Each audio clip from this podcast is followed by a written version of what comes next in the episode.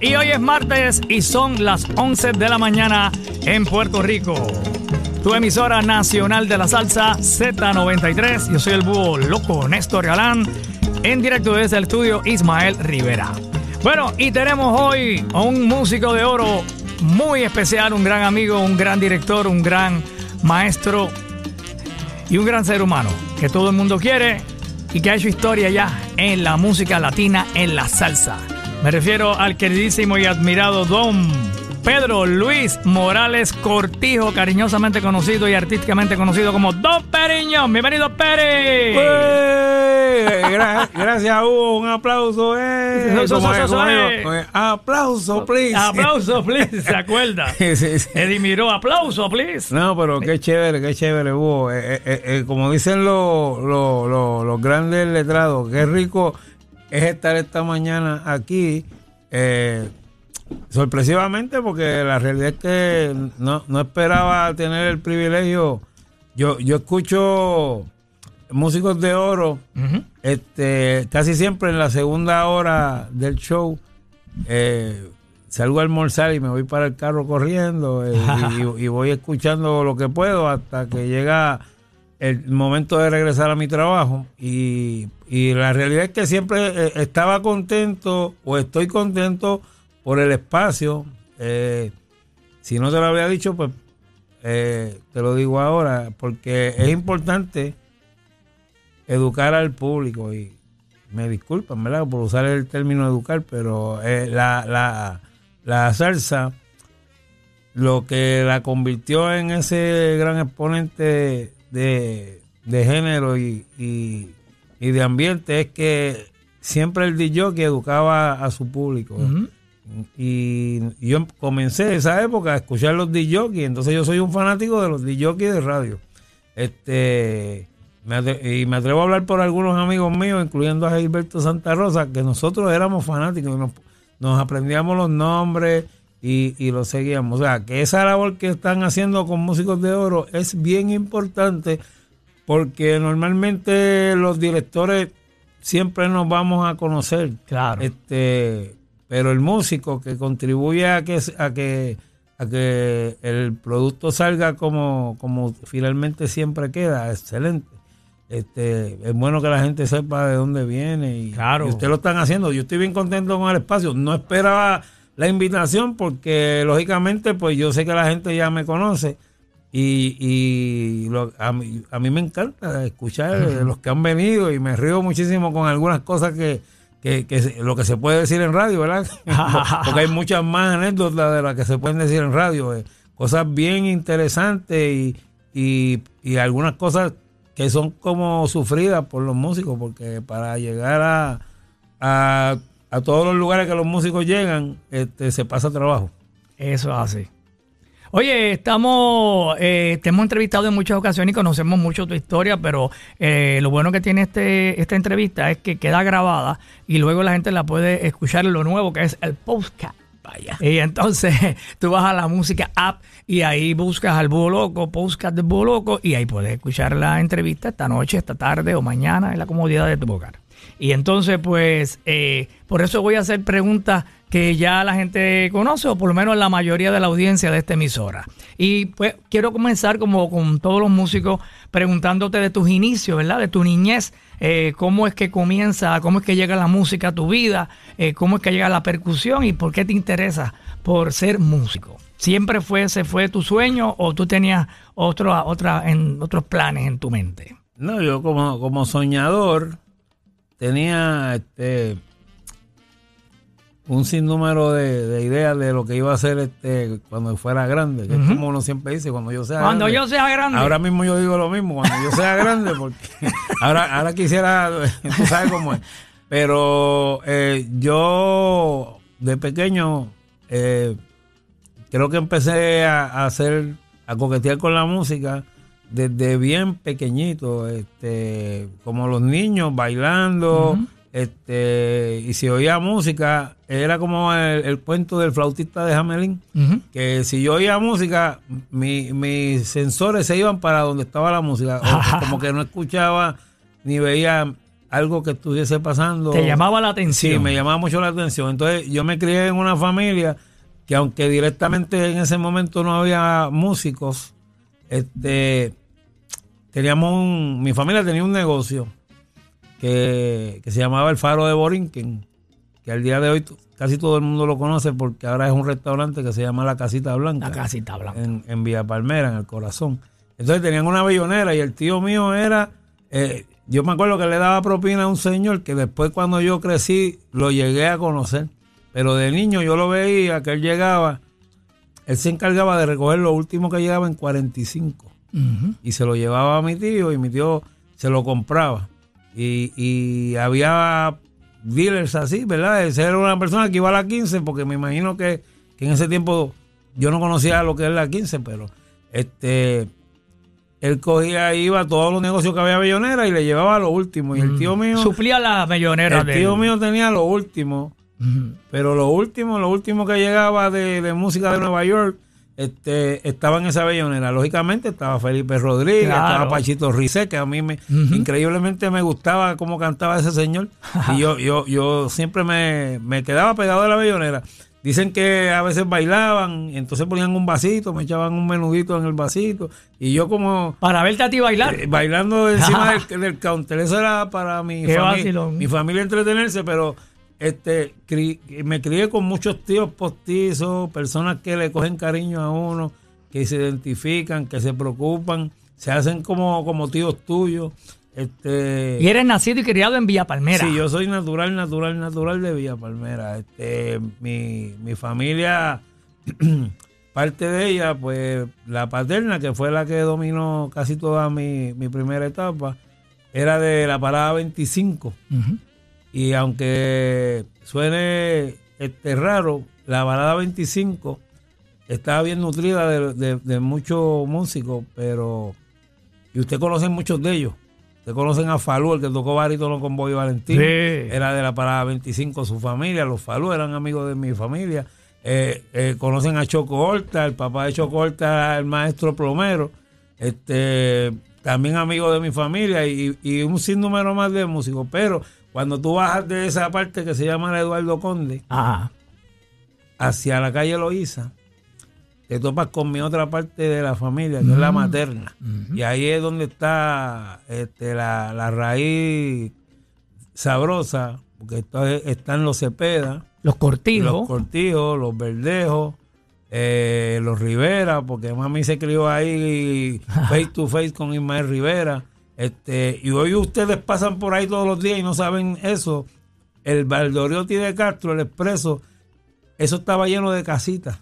Y ahí vivía mi mamá con su con su familia. Es- eso luego cuando lo expropiaron fue cuando finalizaron eh, Luis Lloren Torres. Entonces mucha gente fue a vivir a Luis Lloren Torres. Eh, los cortijos que venían desde la 21, que es donde está el expreso, el túnel de Minilla. Ajá. Pues todo eso es vía Palmera y de todo, de ahí es de donde vengo yo, que yo vengo siendo este de lo, de las últimas generaciones antes de que llegara el cemento, porque esas primeras generaciones, Martín Quiñones, eh, como ya les dije, Rafael, eh, Ismael y Roy Rosario. y- Maninín. Maninín, Maninín, que Maninín también es casi también pariente. este, toda esa gente estaban envuelta ahí, lo que tú me entiendes. Entonces, imposible que no se pudiera este, impregnar uno de lo que era la música. Y, y, y claro, lo puedo decir así con, con humildad. este, era un, un, un sector dominado por los negros, los negros cangrejeros. Y así se disfrutaba y así se vivía. Yo, tú pasabas por cualquier lugar y lo que oía era salsa. Eh, por eso esa generación de nosotros es tan salsera, porque teníamos salsa hasta para hasta la hora de dormir. Claro, ¿no? Y obviamente en aquel tiempo no le llamaban salsa, pero sí era la guaracha, el guaguancó. Correcto. Y entonces, bueno, pues se escuchaba cortijo. Y cuando tú descubres, oye, que una de las figuras más grandes y más pegadas en aquellos años era Rafael Cortijo y tú eres cortijo. Me imagino que tú te sentiste bien, ¿verdad? Como que, oye, espérate, que yo tengo, soy familia del más pegado, de Rafael Cortijo. Bueno, la ignorancia es atrevida. este, yo no le presté mucha atención y te lo puedo decir como yo nueve, diez años oía todo el mundo hablar de Cortijo porque eh, era el músico eh, prominente. Donde, este, había sido un boom como, como decir el, el- el reggaetón hoy en día. Claro. Este, eh, ¿Y qué pasa? Pues yo sigo oyendo el apellido y todo sigue igual, todo tranquilo, como que no asocio eso. Porque mi abuelo murió cuando mi mamá tenía un año, por lo tanto ella no se crió cerca de, Ok. de- de los cortijos y se crió más con los Cepeda. Y entonces, pues uno como que no asocia. Ujú. ¿Qué pasa? Que ya yo voy creciendo y voy a brincar parte de la historia. Eh, voy creciendo y cuando eh, estoy dirigiendo la orquesta de Lalo Rodríguez, este, yo tenía 19 años y vamos a tocar una actividad y ya se estaba hablando por ahí de, Periñón no existe. Eso no existía. Era Perín.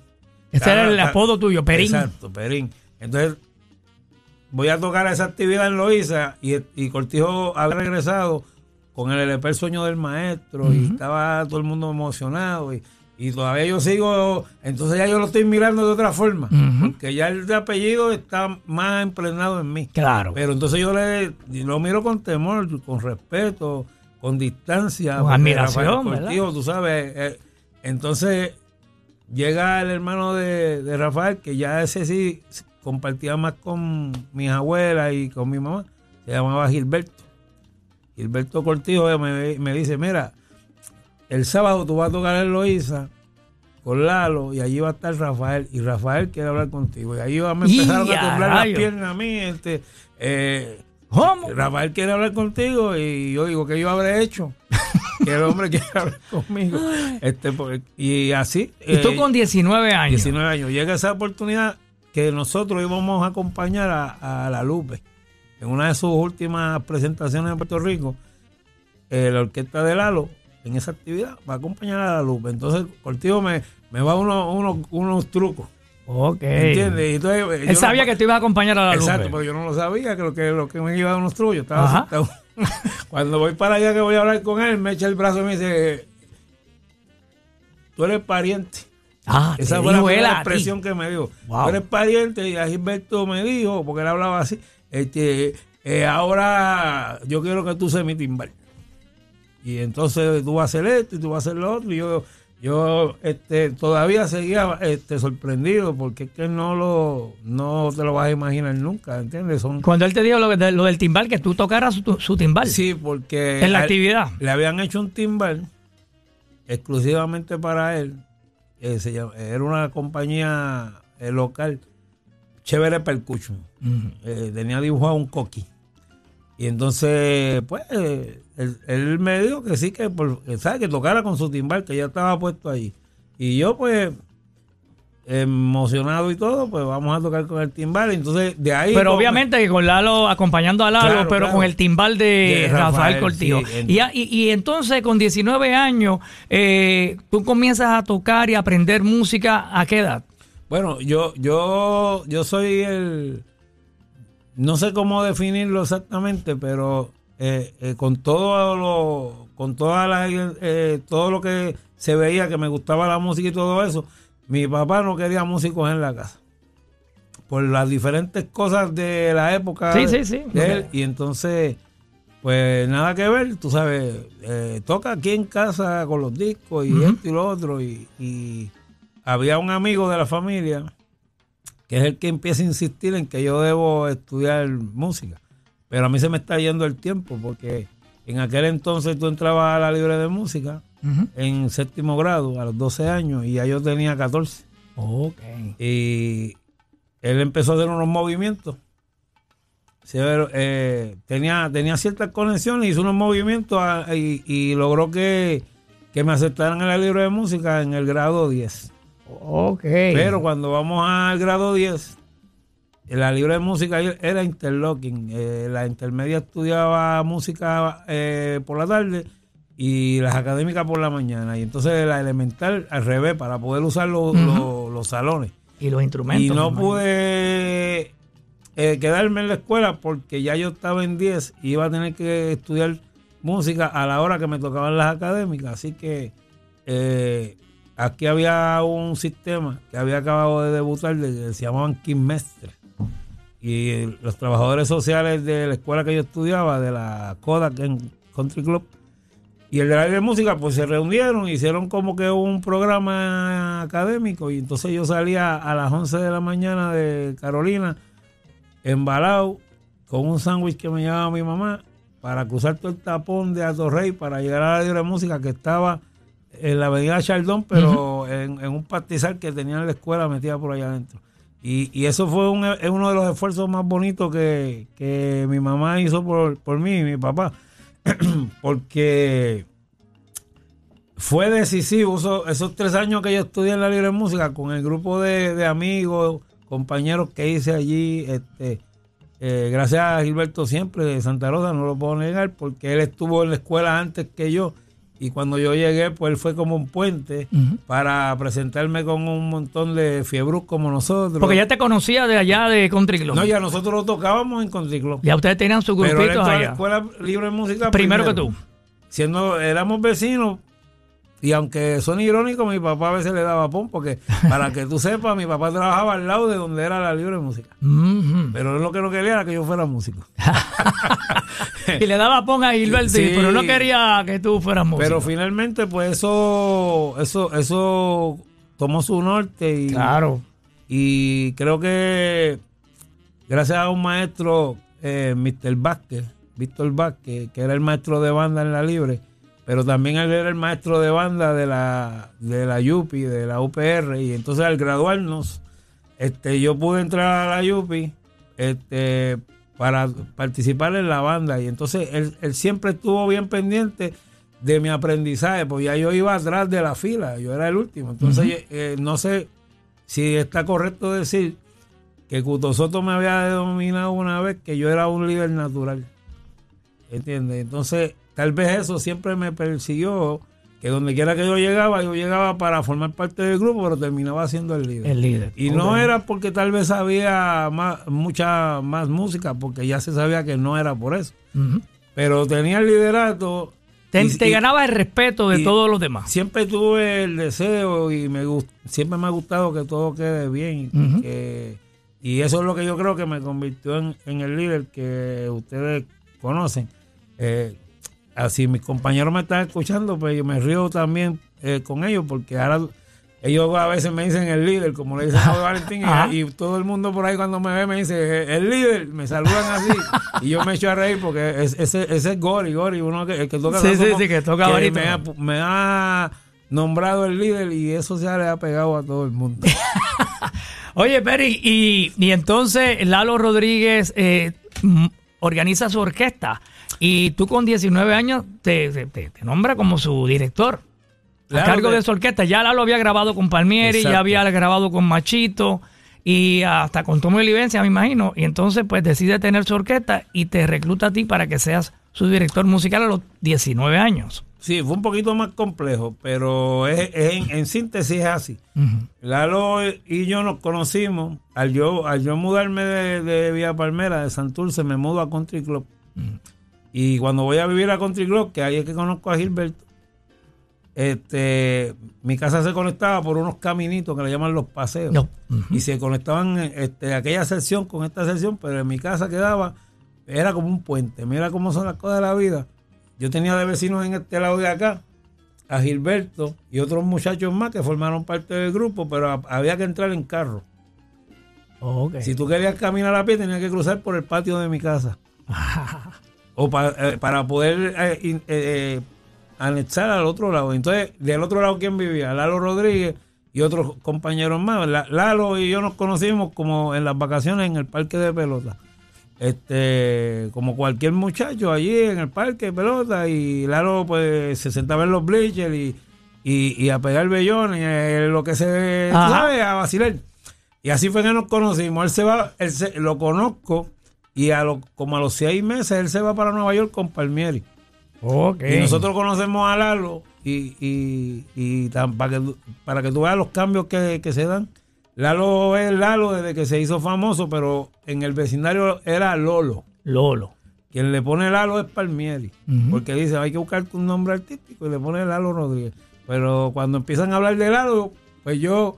Nadie sabía que era eh, Lolo. sí, pero chicos, de allí, de la, de la 418, que, que se, que se sentaba en el parque, y que ese muchacho, porque ya nosotros sabíamos que él cantaba bolero. Mm. No nos habíamos asociado con salsa y el primer número que pegó fue nada de ti. Ya tú sabes la historia de ese número. Wow, sí, sí, y, sí. y todo el mundo contento en el vecindario y hacían todos los padres de Marquesina. Llegaba el hermano con el disco bajo el brazo y a- así que yo conozco a Lalo. Lalo se va a Nueva York, hace toda su historia, eh, viene a Puerto Rico, este, tuvo un tiempo ahí que graba con, con Tommy, este, se va y entonces entra con Machito. Cuando regresa de esa época, es que nos encontramos y él ya tenía una orquesta.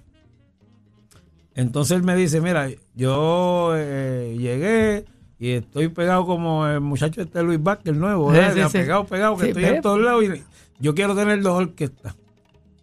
Y así es que entramos nosotros en, la conversación. Él fue, yo estaba ensayando en la marquesina de mi casa y él se paró al frente y cuando terminamos me dijo, yo necesito este, tu orquesta porque tú tienes cantante y entonces a lo que yo llego del otro baile, tú empiezas.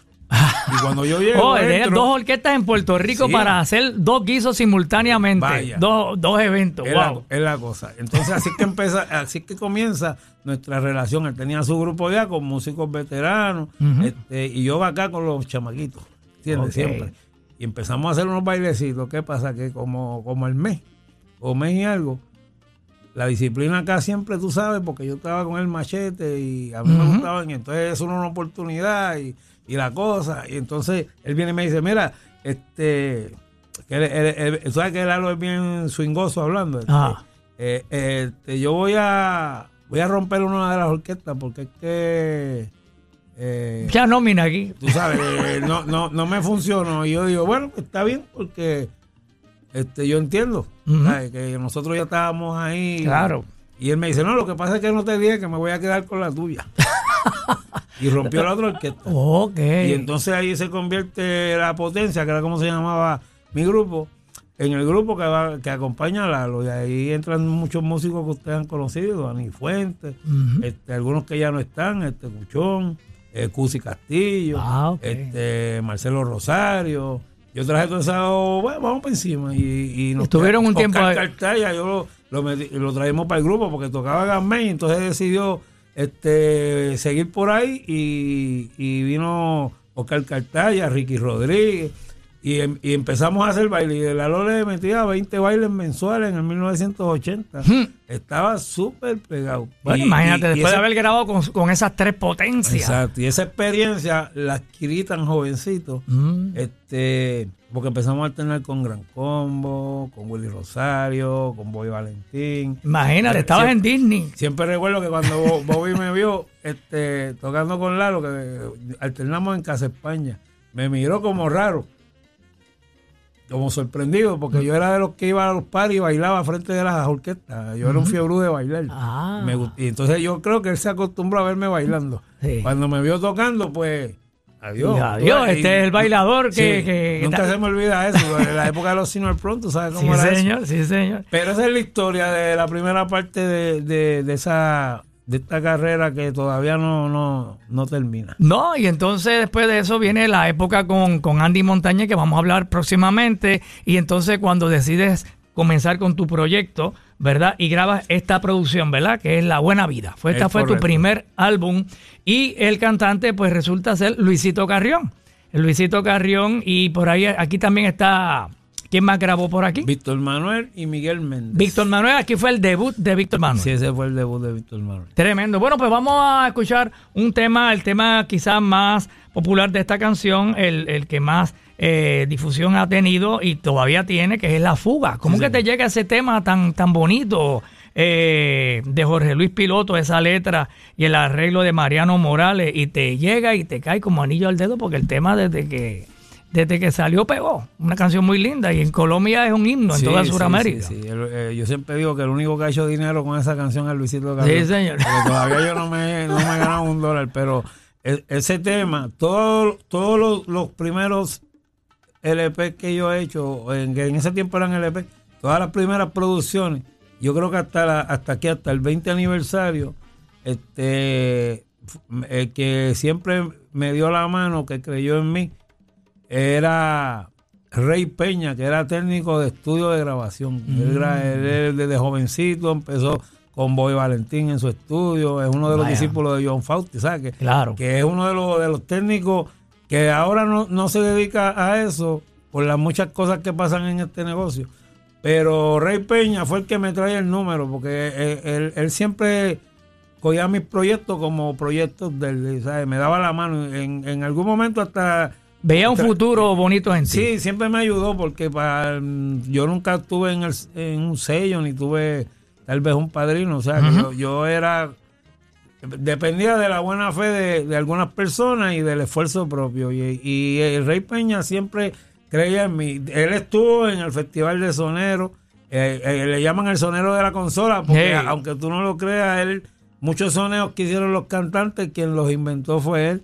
¿Cómo decirlo? Lo, lo inventaba él. Era un- una persona súper talentosa. Este, y entonces, bueno, es porque está vivo.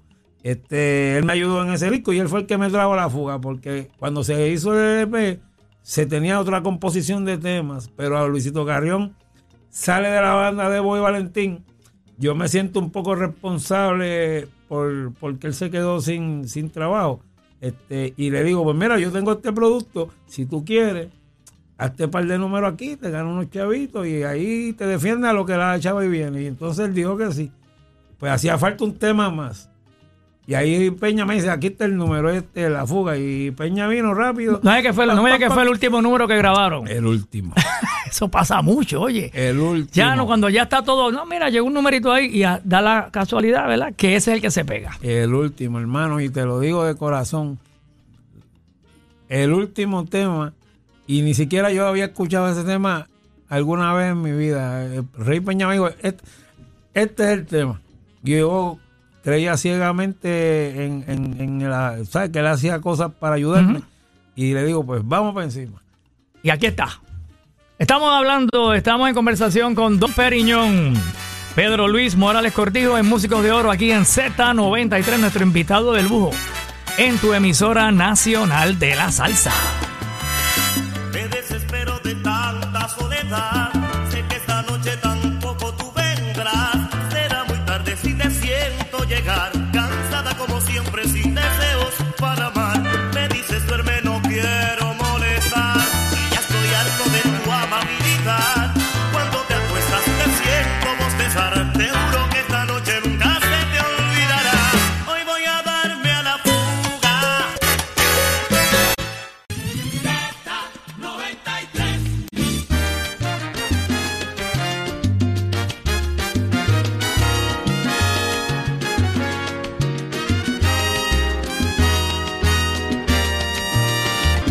La escuela todos los niños, cuando entra Andy Montañez. Estás escuchando Músicos de Oro en Z93 con el bulo con Néstor Galán. Todos los martes aquí en tu emisora nacional. Hoy con nuestro invitado de lujo, el queridísimo maestro Pedro Luis Morales Cortijo, de Villa Palmera, mejor conocido como Don Periñón. Muy querido, muy admirado y muy respetado. Oye, Periñón, ¿qué me dices de ese tema que acabamos de escuchar ahí? Ese junte tremendo que lograste con la orquesta La Puertorriqueña. Pues riéndome todavía estoy de cuando tú dices cuando- eh, para la escuela de todos los niños cuando Andy entra. Tú sabes que, que- Qué que- vozarrón, qué sí, clase voz. Sí, sí, no, eh, eh, eh, no solamente tiene eh, un recurso vocal increíble hacia arriba, sino que Andy, a- a- según sube, así baja. Y de afinación perfecta. Sí, señor. Eh, eh, me- hace unas cuartas voces que, que, eh, a veces las personas ni se lo explican porque todo el mundo lo escucha cantar arriba. Ajá. Pero no, no, él, él es un cantante de verdad, este, De verdad. lo- eh, tocado por la mano del Señor. Porque hay, hay, hay quien aprende a hacer eso, pero el que aprende a, a cantar, que son los músicos clásicos, ¿verdad? Que son, son perfectos porque aprenden eh, cómo debe ser.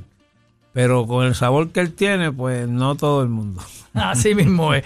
Y entonces en esta eh, canción lograste reunir varios cantantes y hasta don Elías López eh, estaba por ahí. Háblame de esa, de esa oportunidad de, de estar con don Elías. Elías es uno de esos músicos que, que que conocimos cuando éramos niños y entonces ahí empieza la magia esa de, de que son músicos que tú ves en la televisión y, cómo, y cómo Dios te permite conocerlos. Pues eh, fuimos fuimos este interaccionando según fueron pasando los, los años. Este, el- Elías fue de ese tipo de músico que le dio mucha oportunidad siempre a los jóvenes. Eh, él tuvo muchas, muchas actividades con los grupos que tenía y, y daba mucha oportunidad a los jóvenes. Ahí conocí yo a Ramón Sánchez, eh, porque venían esos músicos de la isla a estudiar al conservatorio y él, él le da oportunidad a muchos de ellos y, y conocí mucho con el grupo de él porque él ya nos prestaba micrófonos y bocinas y cosas para nosotros ir a hacer las actividades porque hubo un tiempo que nosotros pues no teníamos equipo de sonido y, y, y tampoco pues teníamos el, el- el recurso económico. Y él, él siempre eh, pasa, Les por, ca- ayudó. pasa por casa y siempre él siempre tuvo mucho de todo y a- en esta ocasión pues yo había estado haciendo unas actividades y de vez en cuando pues lo, in- lo invitaba. Cuando yo creía que le podía pagar, pues lo llamaba. Y, y, y se presentó la oportunidad de... Esta es una grabación que, que se hace con, con los amigos y tú quieres compartir con las personas, más que por ser Elian López, era por, por lo que significaba para los que estábamos allí y para mí personalmente, pues me acerqué. Este, ya, ya don Mario Ortiz, que era otro de los músicos prominentes que nosotros conocíamos, pues ya no estaba. Y, entonces, pues lo invité a, a grabar y, y la- su le pregunté, maestro, ¿usted cree que tal día usted pudiera grabar unas trompetas? Y él lo que me contestó fue, ¿a qué hora me vienen a buscar? Eh, eh, es ese, ese tipo de persona era Elian López. O sea, eh, eh, su negocio era tocar y él eh, ganaba dinero tocando, pero también se le notaba ese sentido de persona. De que- ayudar. Que, reconocía a, a dónde había que poner la mano para que la, la cosa continuara. Y eso fue lo que hizo grande todos esos músicos. No, ellos no son grandes por casualidad, porque talento sabemos que tenían, ¿no? Pero es que también tenían don de persona. Y aunque no somos perfectos, no, no nos llevamos con todo el mundo, pero eh, eh, sa- sabemos que hay mucha gente que siempre agradece cosas que se hayan hecho. Y yo agrade- agradecí eso de Elías porque eh, lo he intentado a veces con, con- con otras personas y no, no se me ha dado. Este, pero de ahí viene esta anécdota. Elías fue al estudio, grabó las trompetas y se quedó sentado mirándome, como quien dice, ya, se acabó. Y yo le dije, maestro, este, si usted quiere echarle un solito, me dice, pues eso es lo que yo quería que tú me dieras, pues vamos a echarlo, vamos a hacerlo. Este, y a- así de dispuesto Y era. fue en esa canción que Y fue en esa canción, celebrando. Me, me hizo muy feliz y, y le doy gracias a.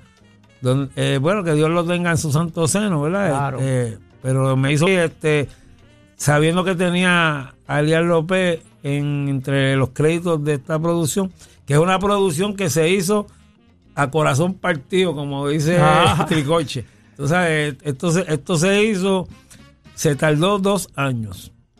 Pero no es nada raro porque no hay ni un solo eh, producto mío que se haya tardado menos de un año. Todos Se cogen su tiempo. se cogen su tiempo porque lógicamente nos- yo siempre he sido mi propio productor, promotor y disquero. O sea que yo tengo que, que procurar la etapa de, de las letras, después la etapa de los arreglos, después la etapa de la grabación, después de la manufactura.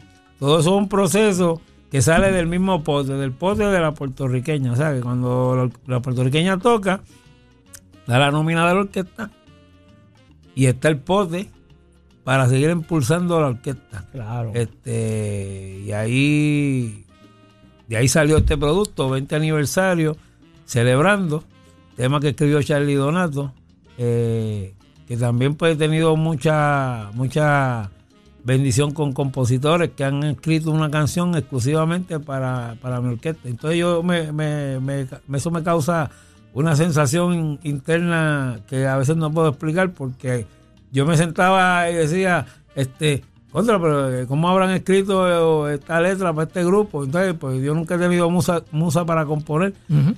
Eh, y entonces, de momento, te llaman personas, como este muchacho que escribió en paz descanse, murió recientemente, Junior Santos, Cáscara con Afín, que es Don. Periñón. Este, Eri Figueroa, que alternamos con él en, en, en Aguas Buenas, este, y se quedó en el público ese día, y a los dos o tres días me llama y me dice, te escribí una canción, porque me quedé en el público y vi la energía de ese grupo, este y lo otro, a fin que total. Y entonces tú dices, pero este, qué cosa más grande lo que es la musa y lo que es querer hacer, este, que las personas se sientan, escriben una canción y mira, y todos los días me llegan, había un, un, un ¿sabes que yo trabajo de día en el tribunal? Y había, había un juez que subía por las mañanas y yo estuve como uno o dos años en el piso de donde trabajaba él, dando la seguridad en la, en la entrada en donde subían los jueces. Y entonces cada vez que se abría el ascensor ya se veía pre- preparado y venía la salsa no puede morir así dice Periño. Y, y, y, y todos los días me cantaba eso. Entonces él no era músico o sea que no tenía como que clave y esas cosas pero que estaba como que sabroso. Y yo le dije mire juez por favor siéntese allí y, y haga y eh, haga algo más con ese coro porque es que me gusta. Y entonces pues gracias a Pedro Arroyo y a la Z en el 2010 yo abrí el, el Día Nacional de la Salsa con ese tema. Y ese tema sonó aquí en, en la Z. Y de eso caigo en este tema ¿verdad? de lo que son las composiciones porque son cosas bien bien delicadas bien sensibles bien importantes.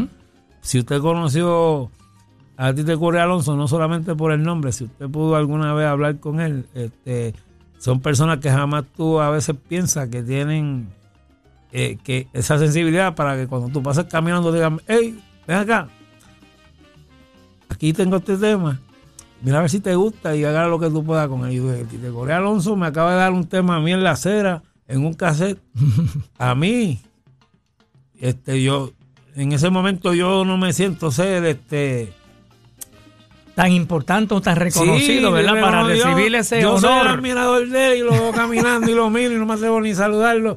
Y entonces eh, me da esa letra que dice este la Sinfónica de Periñón. Ajá. Eh, y, y- así por el estilo, pues tú te emocionas y, y- y te das cuenta que estás en el lugar correcto, Ujú. ¿verdad? Y, y sigues tratando. Y yo lo que he hecho con la música es intentarlo una y otra vez, una y otra vez. Nunca quedo eh, lo que se puede decir complacido.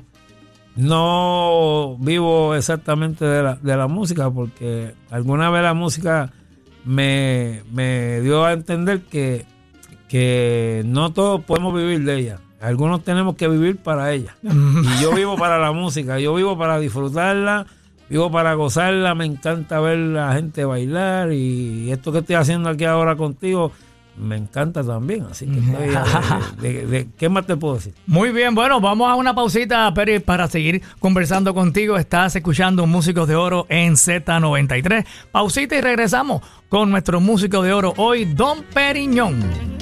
Es- escuchas Músicos de Oro en Z93.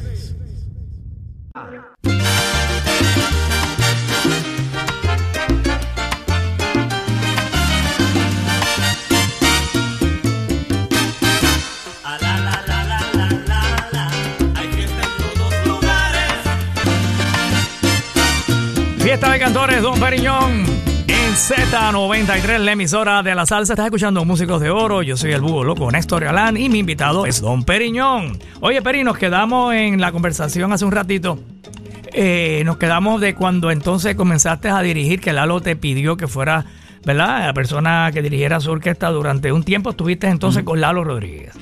Y entonces eh, los temas que él interpretaba era lo que había grabado con Palmieri, con Es Machito. Es correcto, es correcto. Se, se tocó lo, lo que se conocía del pero.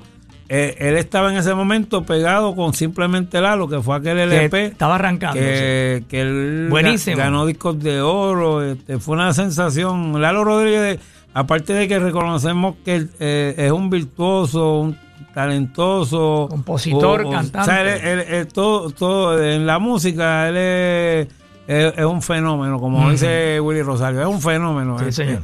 Pe- pero entonces, él trabajamos ese año la casualidad que, que ya nosotros conocíamos a Andy Montañez cuando éramos jovencitos, porque habíamos to- eh, eh, eh, en aquel tiempo era un, un ensayo, fuimos a ensayar para la marquesina de la casa de él, pero él tenía una fiesta ese día allí y entonces nosotros, el ensayo nosotros fue pues tocar para la gente que estaba allí, estaba Marito Ortiz en el grupo, Arturo Ortiz, estaba bien chévere, eh, Gilberto, ya lo conocíamos.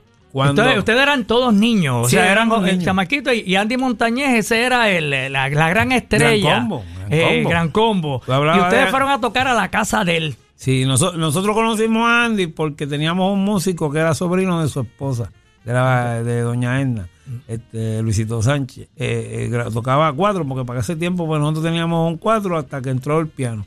Este, y entonces pues vamos a ensayar en casa de tío Andy, pues vamos para allá, chacho, imagínate, vamos para allá. Bien chévere. Y, y ya lo conocíamos, después hicimos una fiestecita de Día de Reyes. Este, que hacíamos en Loíza y entonces Andy fue con toda la familia porque estaba libre del gran combo y bien chévere, le cayó bien, era bien, Andy siempre ha sido bien familiar. Este, y ahí llega el momento en que Andy viene de Venezuela. Y, Ya se había ido el gran combo, estaba en Venezuela, Dimensión Latina. Exacto. No, hacen un baile en el Palace, que ahora es el Intercontinental, de corazones. Entonces yo estoy con Lalo y, y Andy está con una orquesta que, que le montaron en Puerto Rico, se llamaba la Orquesta La Paz de Caguas. Y entonces alternamos, lógicamente Andy tenía un grupo con dos trombones, pero no teníamos un grupo con siete vientos. Y estábamos con una furia y una energía, porque Tremendo. la juventud, ¿tú me entiendes? Y estamos, entonces uno, uno disfrutando de la música más, tanto más que ahora. No, y ahora, entonces- ahora yo hago lo que puedo. Claro. Entonces Andy estaba tocando lo que había pegado, tenía pegado de Dimensión Latina, que era el concepto de trombones. Exacto, él vino cantando lo de Dimensión y tenía adaptado unos temitas que él había hecho con el sello Velvet.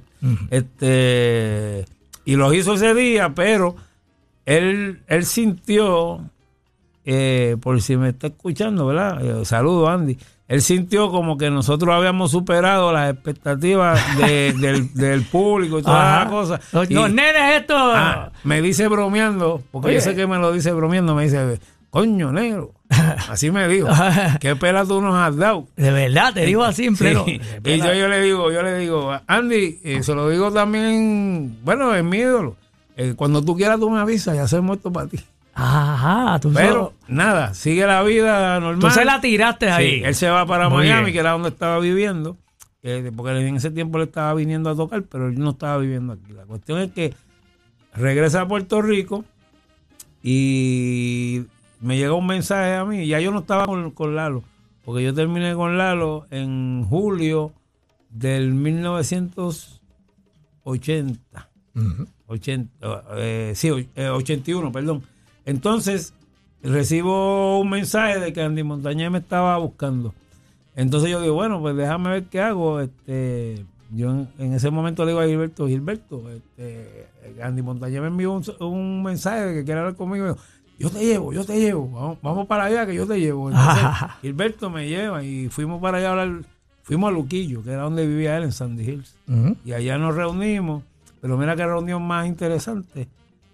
Tocamos la puerta, él nos abre, no, no- nos invita para el balcón y nos ponemos a ver el, el mar y la cosa y estamos hablando y Gilberto está emocionado porque Andy Montañez. Sí, claro. Este, y de momento miramos para el lado y Andy estaba dormido en una hamaca. Entonces Gilberto está sentado ahí y yo acá y nos miramos, tú sabes, este, como quien dice. ¿Qué- este, qué hacemos ahora? Con la mirada, ¿qué hacemos? Y, y- y- y nos quedamos ahí callados en un silencio. Y, de momento Andy hace. y nos miró. Se levantó de la hamaca. Fue caminando para el cuarto. Cogió un maletín que tenía allí, que todavía al día de hoy, para que tú sepas, treinta y tantos años después yo tengo ese maletín guardado. Porque yo le llamo el amuleto. Yo por 30 años estuve cargando el repertorio del 5 de enero en ese maletín porque yo empezaba el año con el maletín que me dio la suerte Ajá. de, de- de- de crear la personalidad musical que yo tengo. Bueno, Andy trae el maletín, lo pone así y me dice, ahí están esos arreglos, ensaya el grupo y me llama para irlos a ver. Oh. Y esa fue toda la conversación. Ni de dinero, ni nada. Este, yo levanté el maletín, bueno, pues Gilberto, vamos para los kioscos de Luquillo, este, porque ya que estamos aquí, este, Claro. nos fuimos para allá y él y yo siempre andábamos juntos para arriba y para abajo, pues nos fuimos y, y de paseo y hablando y maquinando y él estaba con Willy Rosario ya, tú sabes. Este, En ese momento ya Gilberto cantaba con Willy sí, ya Rosario. estaba con Willy, estaba, estaba empezando a, a- a- a crear su repertorio con Willy, tú sabes que, que es el favorito de nosotros todavía. Este, la cuestión es que salimos de eso, yo voy a la 15, ensayo la orquesta, que era donde se hacía todo. Este, ¿Por qué a la 15? A la 15, para el que no sepa lo que es la 15, que es la parada 15 en Santurce, Sí. entre la Fernández Juncos y la Ponce de León, es una calle eh, que también se le conoce como La Serra. Bueno, el nombre de la calle es La Serra. la ¿o no? calle, la Con calle- la que está al Está la Serra y está la Ernesto Serra, pero la Serra es la calle eh, eh, emblemática de lo que fue el negocio de la música bailable en Puerto Rico y de la discográfica. de Las dos. Eh, hubo un momento cuando yo no existía y después que existí, que ya la 15 se conocía como la 15 pe- por la para- porque es la parada 15, pero estaba rodeado de, de un ambiente, una actividad económica bien, bien, bien florescente, la telefónica, este, eh, muchísimas este, compañías privadas, o sea, había mucho movimiento y, y ahí estaban las oficinas de las orquestas. Y de las disqueras, de las Y casas. de la- las orquestas dominaban ahí, pero había uno que otro disquero que estaba exactamente en la serra. Por ejemplo, yo llegué a conocer este eh, como disquero allí estuvo una de las oficinas de, de Fania y estuvo lógicamente después Bobby Valentín, estaba eh, eh, Horta, que fue el que distribuyó Bronco Record cuando Bobby este, creó el sello, estaba eh, Viera, eh, había muchísimo. Entonces ahí, estaba Willy Rosario, tenía su oficina, Boy Tommy Valentín, Olivencia. Tommy. Todo era en esa calle. Cheo Feliciano, este Mario Alfonso, que era un promotor bien dominante aquí de, de bailes y de fiestas, que vendía a todos los grupos, que eh, muchos de los que venían de Nueva York. Quien único no estaba en la 15 era Cuco el Cojo y Aníbal Vázquez. Ellos estaban en la avenida Ponce de León, más para allá como para la Escuela Labra. Ajá. Este, pero todos los demás estaban allí. Combo Eh, Records Rey, estaba Sa- allí. Rey Santos tenía una oficina para los arreglos, eh, Mandy Visoso.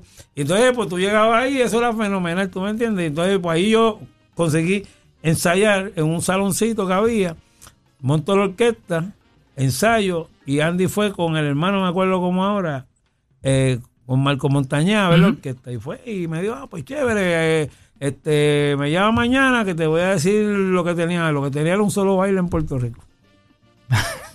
un solo baile en Puerto Rico. Entonces, hacemos la actividad y cayó otro. Pero entonces la orquesta que él tenía era de muchas personas veteranas. Ujú. Y yo llegué a dirigir ese montón de grupos, de músicos veteranos. Mm. O sea, él te dijo a ti, eh, eh, aquí están estos arreglos, pero ya él tenía unos músicos preseleccionados. Él tenía unos y músicos. tú tenías que trabajar con esos Da la músicos. casualidad que del grupo que él tenía, se sacaron el bajista y el timbalero, Mm. que eran los que dirigían el grupo, Piwi y Tino. Y Tú te quedaste con todos los demás a dirigirlos a ellos. me tuve que quedar con todos los demás. Por eso es que el ensayo fue sencillamente un ensayo este, para refrescar la memoria y yo ponerme al día. La cuestión fue que hacemos el party y para el segundo party hacemos el party, pero como que yo resistencia de los dones a, a seguir como que... Bajo tu tutela. Sí, como yo veo como un poquito de fuerza y pues, sí, le digo a Andy, mira Andy, yo, yo fui con el maletín otra vez para donde él. Can, aquí están los arreglos. Porque no, no, no sentías apoyo de las personas mayores que eran sentía parte. que me miraban raro porque yo entiendo que ya ellos estaban en el grupo y también yo llegué este sin la experiencia, posiblemente. Y nosotros eh, somos así, este, vemos eh, vemos resistencia en algunos lugares, ¿entiendes? Pues Claro. seres, seres humanos somos así. Sí, en Yo- los trabajos es así también. yo detesto, detesto eso y, y para dejar la, la fiesta en paz, pues le digo a Andy, aquí está el maletín. Y yo me voy y él me dice, ¿pero qué pasó? Y yo le digo, no, lo que pasa es que yo no me atrevo a darle instrucciones a esa gente porque, eh, ¿sabes? Músicos de nombre. Sí, sí, sí, digo, eso. Estaba Vitito en el bajo, que había sido bajista de Cortijo, de Apolo Sound, eh, músicos así. Sí, sí, sí. Y yo decía, es que no me atrevo porque y siempre he sido medio humildón para esas cosas.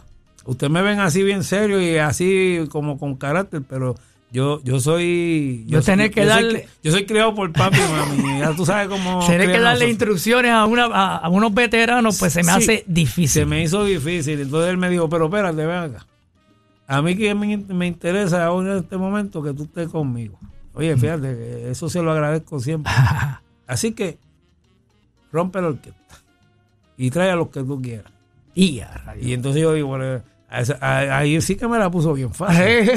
Porque a mí me gustaba estar con los míos, con, con los muchachos. Estos mismos veteranos que ustedes ven en mi orquesta hoy en día, 40 años después, muchos de ellos estaban en aquel grupo cuando yo hice eso. Este, les puedo dar ejemplo, el bongocero que toca conmigo al día de hoy estaba en ese en esa experiencia en ese momento. Wow. Porque yo siempre he protegido a- a- a- a los iguales, a los que andan conmigo, en aquel momento a los jóvenes y hoy en día a los veteranos. Y hago eso y empezó la dinastía Andy Montañez y Rompiste la Y- orquesta, traíste los músicos con los que tú te, te sentías cómodo Sí, y comenzaste a trabajar. eh, algunos que habían tocado con Lalo, este, algunos los que siempre habíamos andado juntos, que yo tenía confianza y que nos entendíamos. La cuestión es que, que llego, llega, hacemos como un par de bailes y se me van un par de músicos, porque Andy lo que tenía en Puerto Rico eran pocos trabajos, porque entonces salió el combo del ayer y entonces eh, todo era viaje. Entonces, entonces él me dice, mira, yo voy con el combo del ayer a tocar en Miami. Este, pero después me contrataron por una cosa, entonces yo quiero que te vaya conmigo para que te vaya de paseo, como que me llevó para distraerme. Y ahí yo llego a, la- a Miami, veo el show del combo de ayer, nos quedamos en la semana, paseo, este, y me voy con él al ensayo del grupo que lo va a acompañar. Era un, un grupo de esos tipos tumbados con dos trompetas, como el de Johnny Pacheco ajá. para hacer todos los temas de Gran Combo y toda la cosa del repertorio de Andy. Entonces, pues vamos para el ensayo y, y veo que les está dando trabajo este a- eh, bregar porque los arreglos no estaban preparados para eso y, y entonces yo pues de, me, humildemente de presentado pues me, me, me pongo a decirle pues mira en Puerto Rico hacemos esto de aquí así y esto lo hacemos así y los números como que fueron cogiendo color. Y entonces el, el director le dice a Andy este, eh, oye el mulato ese eh, no lo tráelo para acá el día del guiso ¿sabes? Que con un cubaneo bien duro porque era- eran de los del tiempo del Sí, Mayer sí, que sí, sí. estaban bien duros en el cubaneo. Ajá. tráetelo para acá para que y, y yo, y yo asustado sabes. Y Andy me dice no, no tranquilo que él no se va él anda conmigo y vamos a la actividad y hacemos toda la cosa oye co- como que cogió la cosa color no había timbal así que yo no estaba tocando pues que yo cogí unas maracas y me puse con Andy al frente y hacía unas rutinitas así como de gran combo Ajá. y metiendo la feca que el, que el coro ¿sabes? Eh, eh, le digo Oye, pero yo nunca te he visto en esa esquina, No, así al frente muchacho. bailando con una maraca. Le metí color a la cosa porque eh, el- el no se puede quedar uno quieto. Tienes que estar en acción. ¿Y qué pasó después de ese maraqueo? Que pues después de eso, Andy me dice, pues mira, yo me iba, venía a Puerto Rico porque yo estaba en la universidad. Y él me dice, no te vayas, este, te voy a, te voy a pagar para que te quede toda la semana. Y ahí nace el director musical de Andy Montañez, porque Andy anda solo y entonces yo llego y le monto la orquesta y la cosa, que- que ahora eso lo hacen muchas, muchos músicos. Ah. Este, y cuando él llega ya está todo ready, ¿entiendes? Entonces ahí no había problema porque ahí todo el mundo hablaba español. Pero cuando me tocó en los sitios que no hablaba más que inglés, yo todavía estaba frío en eso. me tuve que bajar bien duro. Pero la cuestión es que estando en, en ese lugar que se llamaba el Papa Grande, viene un cubano y como al cuarto día le dice a Andy que porque él me dice Perín. Y él le dice, bueno, porque ca- casi que yo lo conozco. Así El que le nombre dicen- de él es Peri. Le dicen en. Puerto Rico. Perín. y Perín. Entonces él le dice, no, no, no, pero la cuestión es que el tipo se va. Y al otro día, cuando yo llego, él me está esperando. Y el tipo todas las noches tenía la misma mesa frente a la tarima. O sea, era un, era un cliente más, un bailador. Un, Era, eh, ¿y cómo lo hacen? De aquella época como universidad, ¿tú me entiendes? de cómo lo hace, el tipo emprendado, bien vestido, y cómo lo hace. Exacto. Ajá. Entonces, ¿qué pasa? Él viene donde mí y me dice, oye, me y olvídate de eso de que Perín, eh, dile, a, dile a que Andy llegue. Para mí usted es Periñón, porque usted es tan fino como esta botella. Y sacó la botella y la puso así. Y me dijo, de ahora en adelante, para mí usted es Periñón.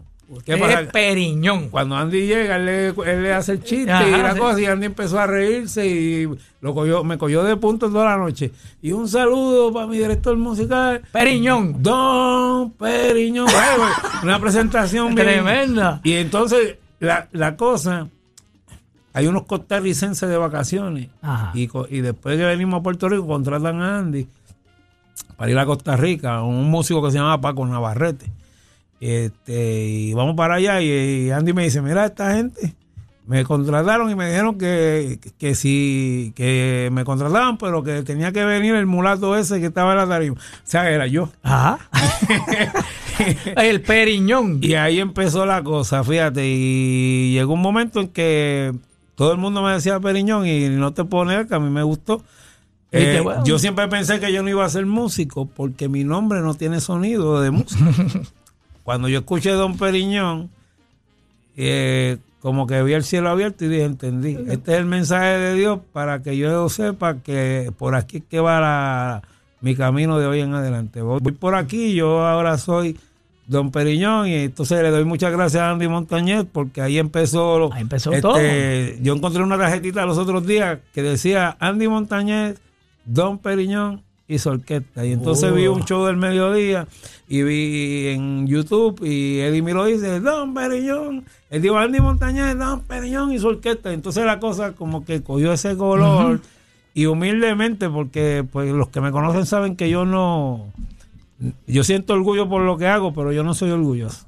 Este, me sentí cómodo, me sentí bien, me, me, me sentí raro porque mi papá es bien orgulloso por su apellido. Claro. Y ese, por eso ahora en las redes sociales puse Periñón Morales, porque el Morales tiene que estar porque mi papá es orgulloso con eso y, y, y, y por el respeto y por el cariño, pues Claro. yo, yo, mi apellido siempre se, se, se, se respeta. Me imagino cuida. que tuviste que explicarle a tu papá el porqué del Periñón, hacerle la, la historia. Sí, se, la, se la hice, pero yo me río porque este, los amigos míos, cuando llegaban por allá a buscar algo, este, mire, don Peri, mire, don Periñón.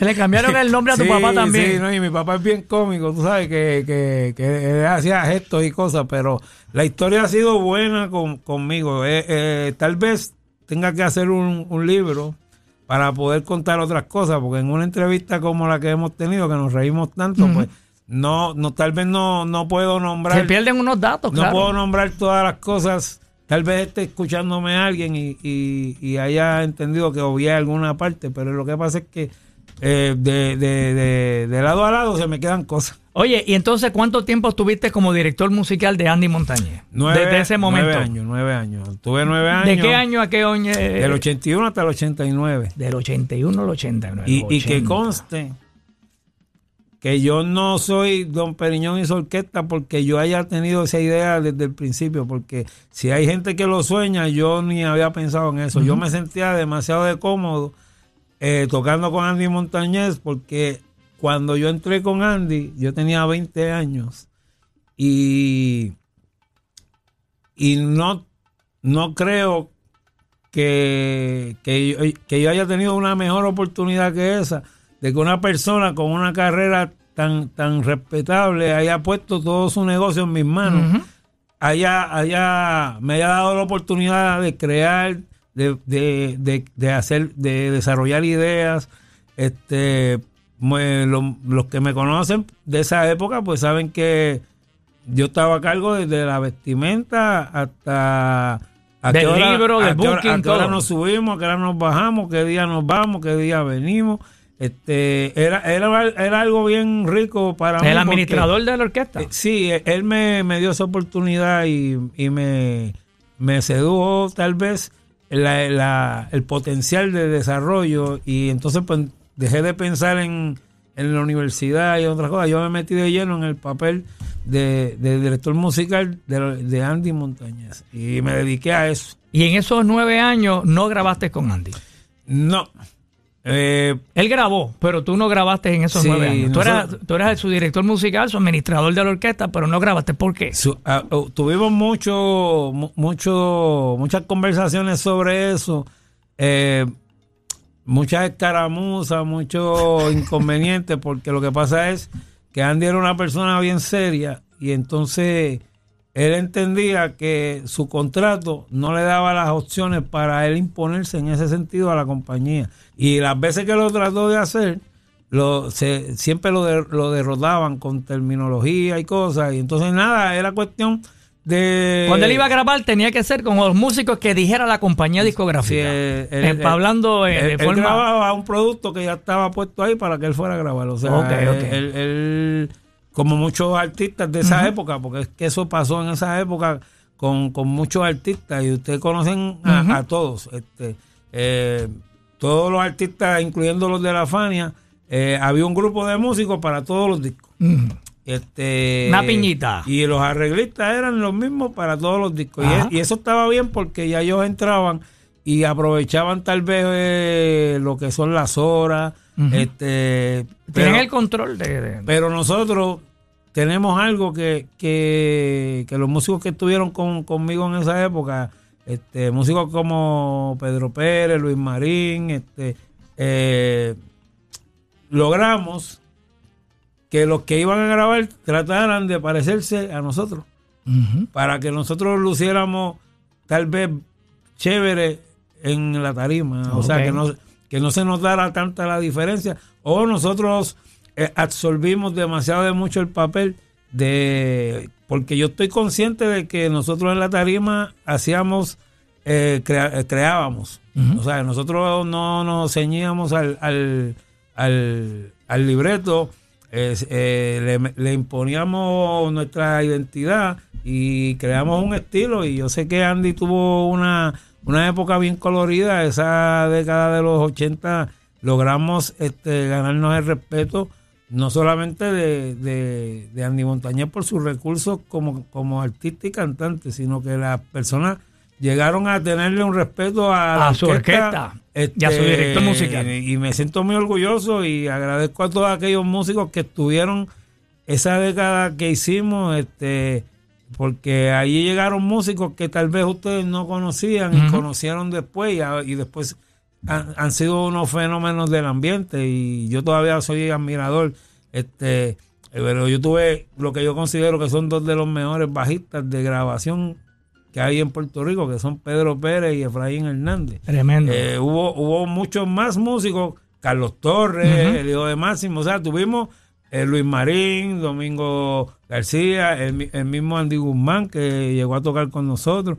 Hubo Edwin Rodríguez, en paz descanse. eh, Tremendo. Ese es, es arreglista y Buen músico. arreglista, sí. También participó con nosotros Ricky Rodríguez, que después estuvo con Willy Rosario y formó parte de esa dinastía cuando Tony Vega y, Sí, y. Gilberto. O sea, hubo ojo clínico, pero la gente siempre nos dio oportunidades. Tenemos que estar agradecidos, pero creo que hice el trabajo que esperaba Andy y su familia, este, porque eh, fui el líder en la, en la música y fui el líder este, tanto con sus dos hijos que formaron parte de la orquesta. Claro. Y, y su familia todavía al día de hoy guardó una relación exquisita con, con, con sus hermanas, porque Andy tiene 17, él ellos eran 17 o 18 hermanos también, y sé que la familia siempre me tuvo cariño, o sea que yo no, no, no me siento, este, no me, no me siento triste por no estar con él, porque me Por no haber grabado con me- él. y, y no haber grabado. Eh, Me siento en la familia, pero lógicamente cuando yo me voy de la orquesta,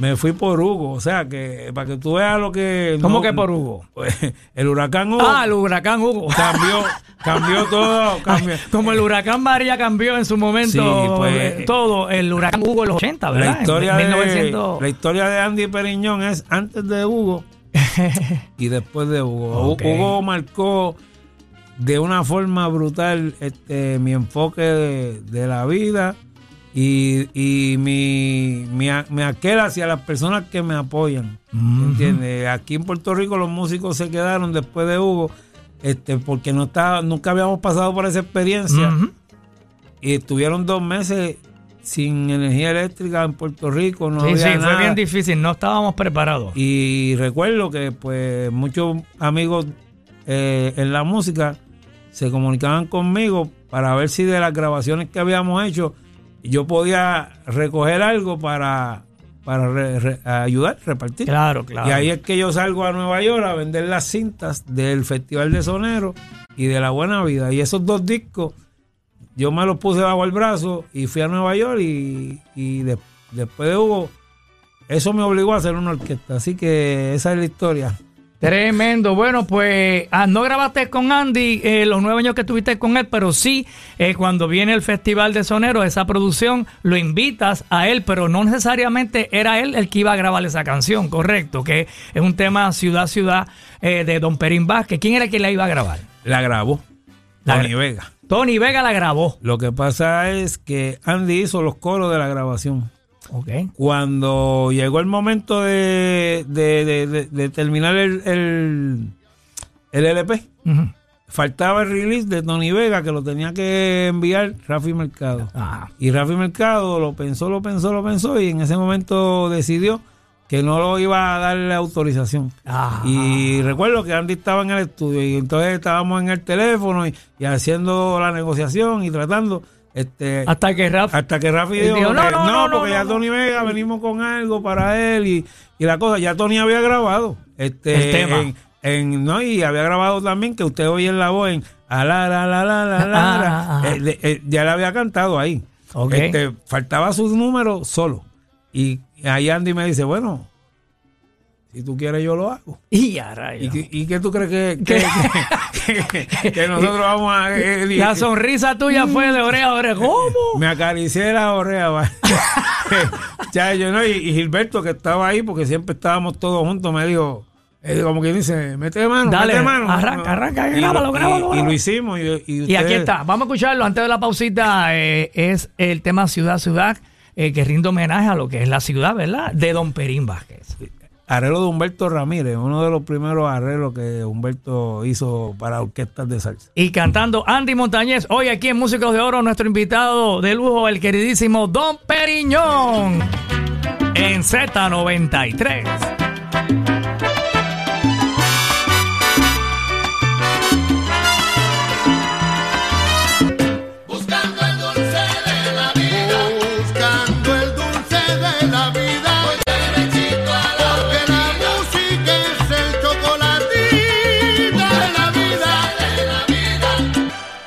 Es- escuchas Músicos de Oro en Z93.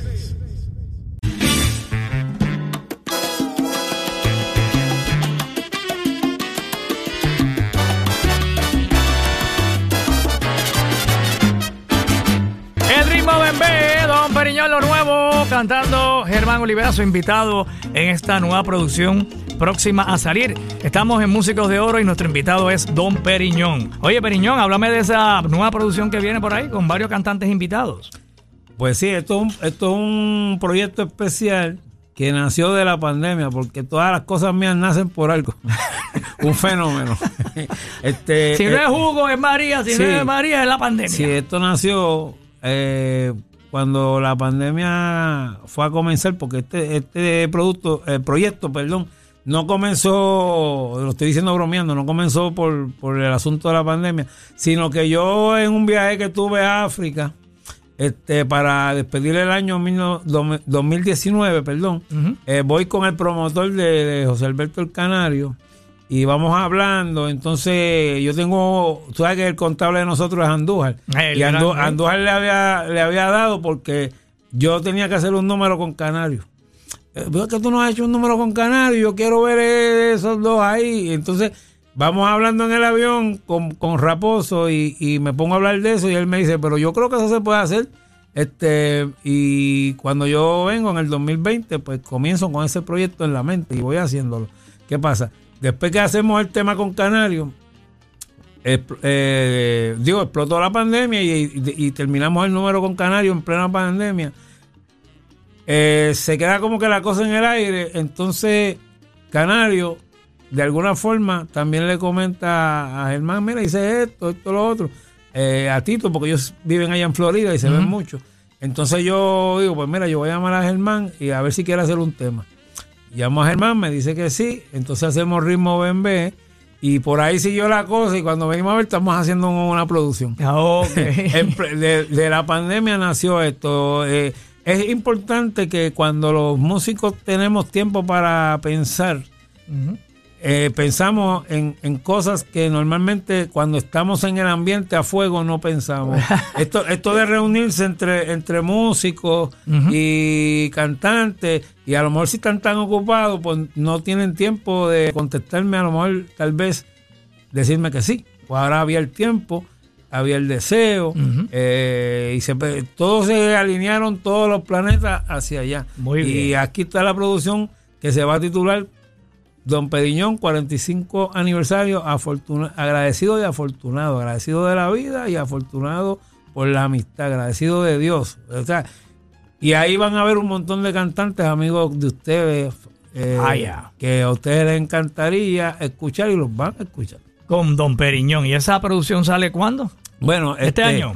Ya eh, comenzamos con las plataformas a sencillo. Ahora acaba de salir el de José Alberto el Canario, ya ustedes escucharon Ritmo BMB. Ujú. Eh, pero el 6 de septiembre en adelante, en todas las plataformas, en la suya, en la favorita, su favorita, va a estar el proyecto completo y a finales de septiembre ya debe estar el CD. Y el 2023, pues debe estar el vinilo que va a ser contemporáneo o, o simultáneo, que es como se debe decir, a la celebración del 45 aniversario, pero en el evento que se está preparando un concierto para que ustedes tengan la oportunidad y nosotros también de compartir esta música Tremendo. Con y con todos estos invitados, el año que viene. Sí, señor. Tremendo. Bueno, vamos a una pausita y ya regresamos con la parte final de esta interesante entrevista a nuestro músico de oro, Don Periñón. Es- escuchas Músicos de Oro, de Oro en Z93. Bueno, mi gente, continuamos aquí. Ya es la una de la tarde. Buen provecho a todos los que estén disfrutando de su hora de almuerzo. Estamos con Don Periñón, el querido amigo Don Periñón, Pedro Luis Morales Cortijo, el músico de oro.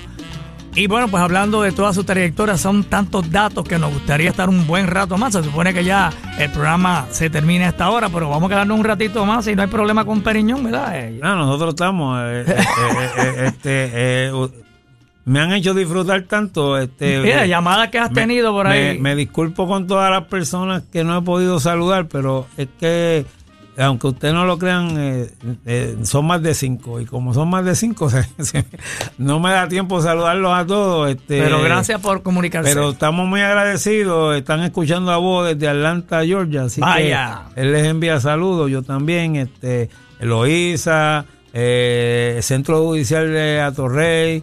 Este, también se comunicaron por ahí mis compañeros de trabajo.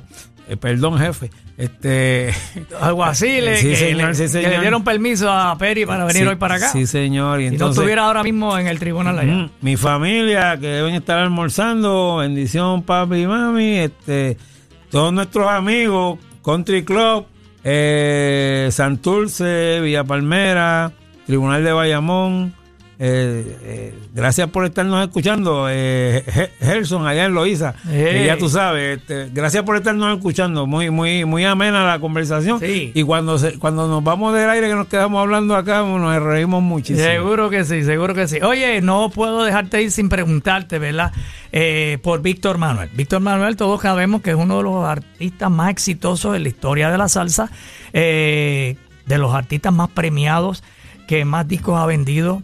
Eh, bueno, todo un gran artista orgulloso, eh, de mucho orgullo boricua, ¿verdad? Y entonces él comenzó contigo. Eh, Gilberto lo descubre en, en un baile, eh, le cogió el teléfono, lo llamó, te lo recomendó y bueno, pues grabó contigo. Eh, Víctor Manuel grabó contigo por primera vez, entra a un estudio de grabación que él pensaba que iba para un ensayo y resultó que era un estudio de grabación. Y entonces allí estaban pues, varios artistas, varios músicos, Gilberto, y todo él se, puso un poco nervioso, me cuenta él. Pero entonces, pues a grabar se ha dicho. Y entonces, bueno, lo demás historia, después las oportunidades que le dieron a él como solista, y bueno, pues miren dónde está Víctor Manuel. Y entonces, pues todo comenzó contigo. Eh, ¿Tú pe- esperabas que ese chamaquito lograra todo el éxito que ha logrado al día de hoy? Bueno, antes, antes que todo, eh, saludo a los de Dorado también, Freddy. Ah. no se enoje. Eh, yo, yo tuve, fíjate, yo te voy a decir la verdad.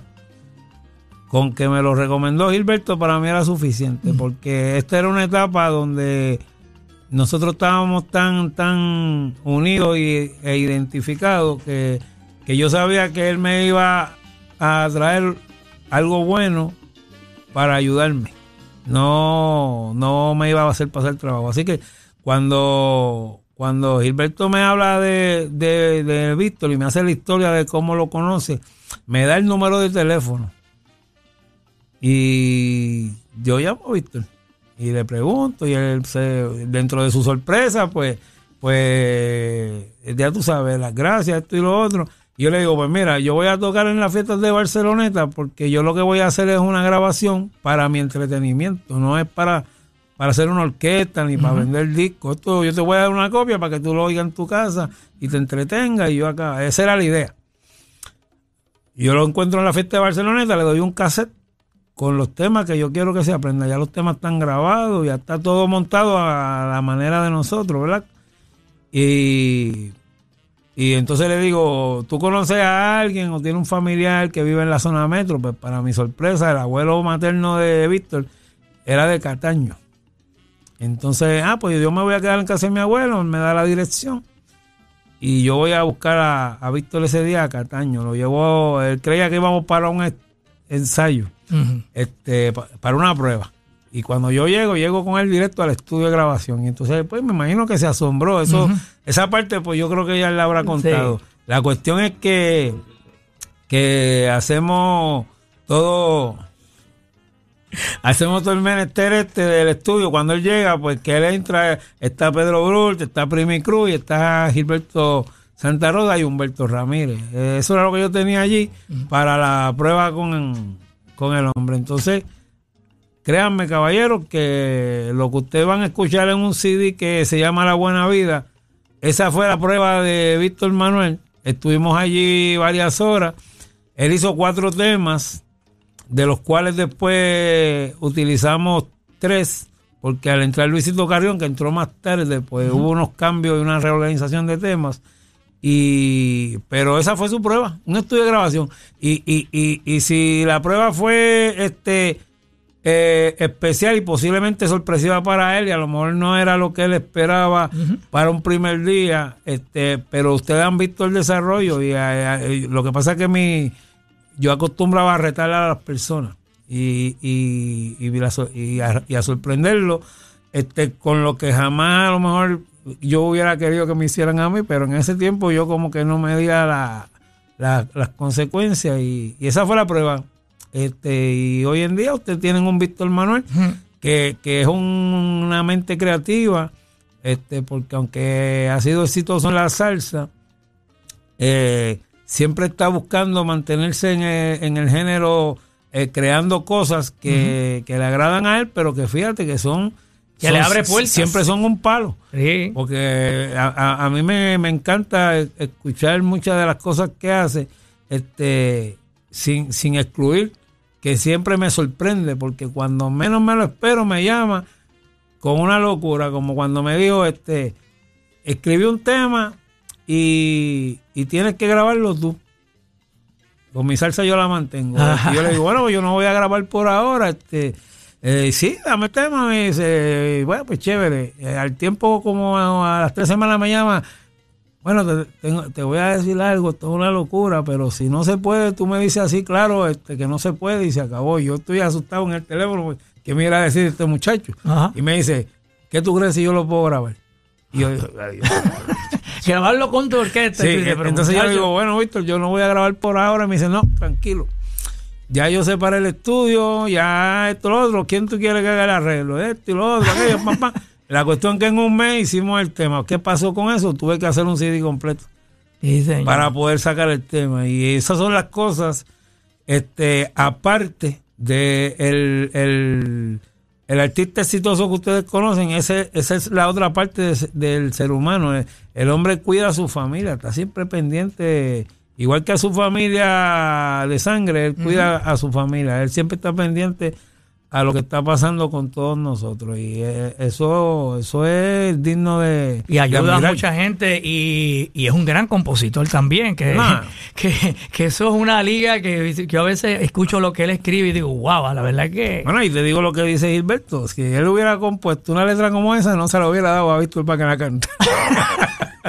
Vamos a escuchar una, esa grabación, esa primera grabación de Víctor Manuel con Don Periñón. Vamos a ver que tenemos uno de los temitas. Él grabó, eh, aquí tenemos el tema Disimula, que, oye, se parece, va con la esquina de Pedro Brul, porque Pedro Brul era el que lo cochó, en verdad, en esa grabación. Ese fue el primer tema que se escuchó en Z, disimula. Di- disimula. Y entonces, ¿tocamos ese? ¿Tocamos ese o tocamos este? Ponte hay uno ahí que se llama Independiente. Vamos con ese, vamos con Ponte ese. Vamos con ese, vamos con ese.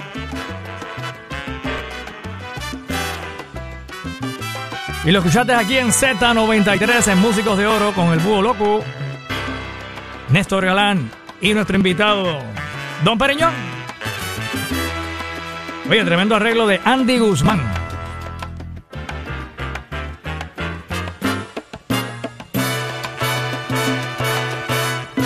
Vaya, y el oye, que tremendo arreglo, bien, eh, mucha, mucha, había que hacer muchas cosas ahí. eh, eh, se fue por diferentes viajes ahí, Andy Guzmán. Sí, sí. él- él- él- él- lo que pasa es que en esa época, pues si tú le dabas un arreglo a, a un músico joven, pues le abrías la puerta para, para implementar sus ideas y, y su y yo yo gustaba mucho de yo le pedía unas cositas como ya escuchaste ahí el barito ¿no? Sí, sí. pero le dejaba hacer otras cosas porque a- era para eso era para curarnos Sí, sí, sí. sí. Na- eh, no era comercialmente, no era una grabación para vender discos, fue una cuestión de Dios que terminamos vendiendo los discos. Muy bien. Oye, y el tema de letra de Charlie Donato, que además de ser un gran músico, un gran eh, compositor también. Sí, señor, sí, señor. Y siempre me ha dado algo. Siempre, y cuando entró con Gilberto, también le dio varios temas a Gilberto que quedaron bien duros. No, no, el hombre... Como el cantante de cartel, Soborno, entre otros. Es una línea, es una línea. Yo lo, lo- bueno, es que era una época de, de desarrollo, un desarrollo increíble. Es como ahora que si tú, lo que pasa es que ahora la preparación todavía es